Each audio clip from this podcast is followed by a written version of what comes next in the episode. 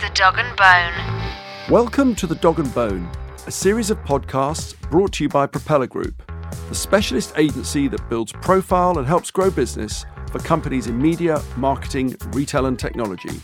I'm Martin Loat, founder of Propeller and curator of The Dog and Bone. In each episode, we invite business leaders with something to say into our kennel for a chat, and we ask them to dig up something a bit tasty for us to chew on. Hello, it's Alistair Hayward here, new business and marketing executive at Propeller Group. Welcome to this first of two Dog and Bone specials recorded by Propeller live at Lead 2020, an event for business leaders and policymakers to address advertising's industry leaders. Organised by the Advertising Association, it's where advertising meets politics. Amongst the hustle and bustle of the event, we snagged industry luminaries to answer a couple of questions in keeping with the spirit of the summit, we thought it would be best to ask attendees what they think advertising should be responsible for this year. Our second question to guests was How can advertising, which is based on encouraging consumption for its survival as a business, square its existence with society's growing sustainability agenda? This episode features spokespeople from the Cabinet Office, JCDecaux, and we're delighted to have former Speaker of the House of Commons, the Right Honourable John Bercow. Let's hear what they have to say. Jake Dubbins, Managing Director of Media Bounty and also co chair of the Conscious Advertising Network.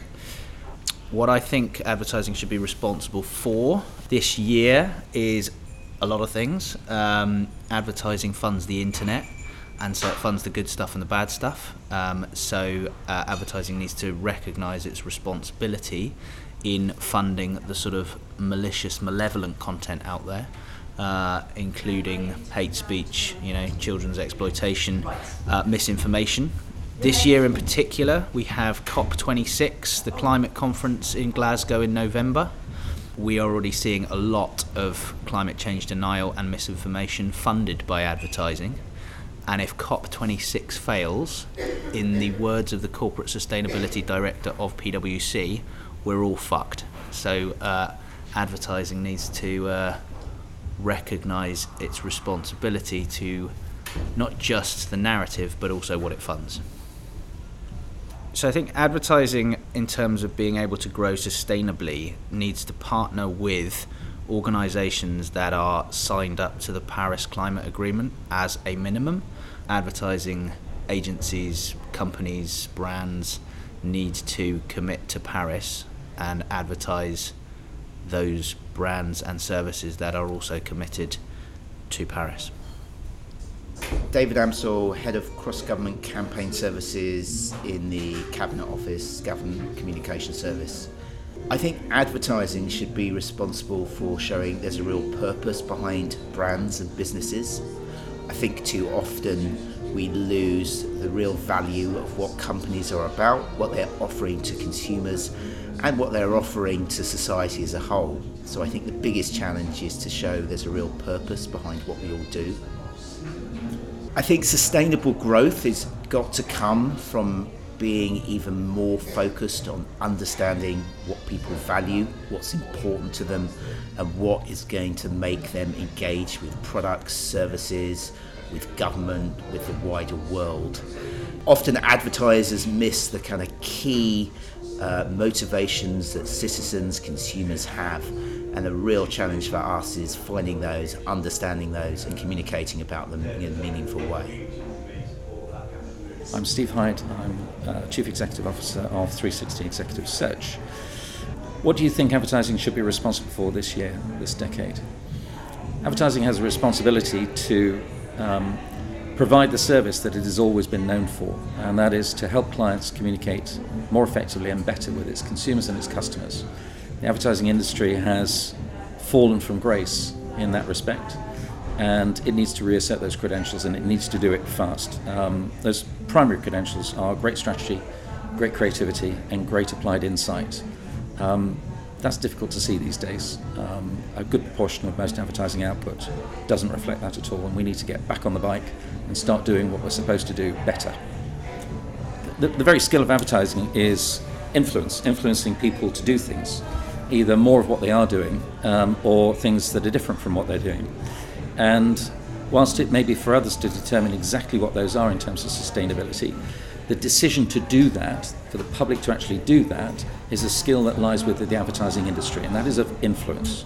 We've got to bring all of our skills to bear to make that as effective as possible across the populace of the UK to bring us toward a more sustainable outcome for all businesses, all brands, all products, and for the population.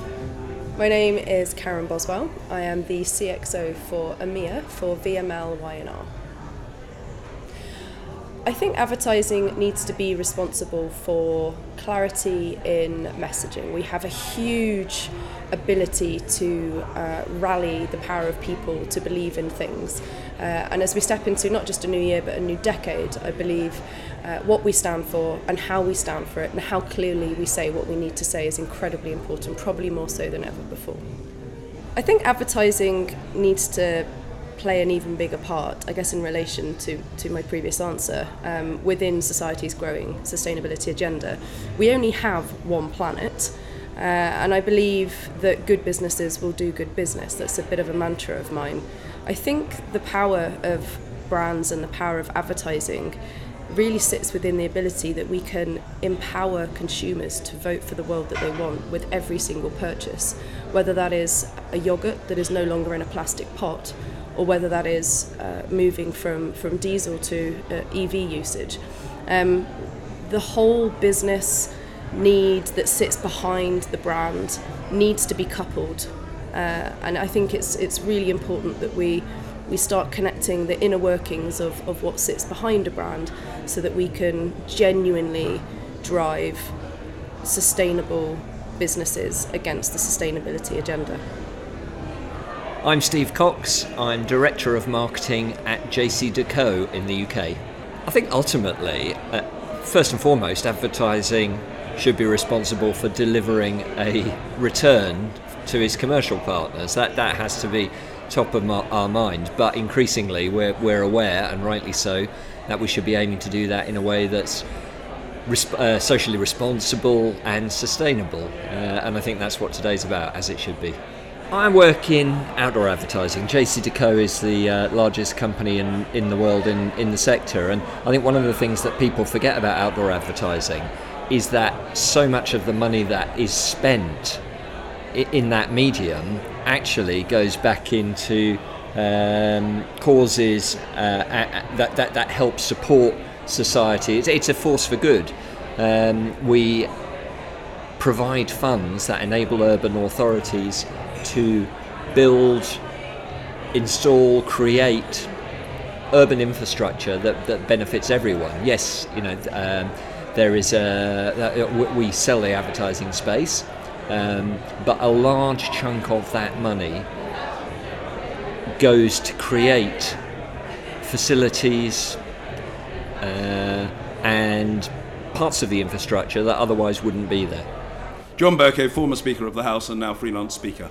I think that over this year and the next decade, the advertising industry should be responsible for ensuring that none of its messages is going to encourage people to do things that will be very actively harmful and dangerous to them. I think the advertising business will grow sustainably if it thinks outside the box, takes on new challenges, and acts as a progressive advocate for them. For example, in the field of climate change and the green economy, there is real work that the advertising industry can do there that will not only be profitable to it, but ethically virtuous as well.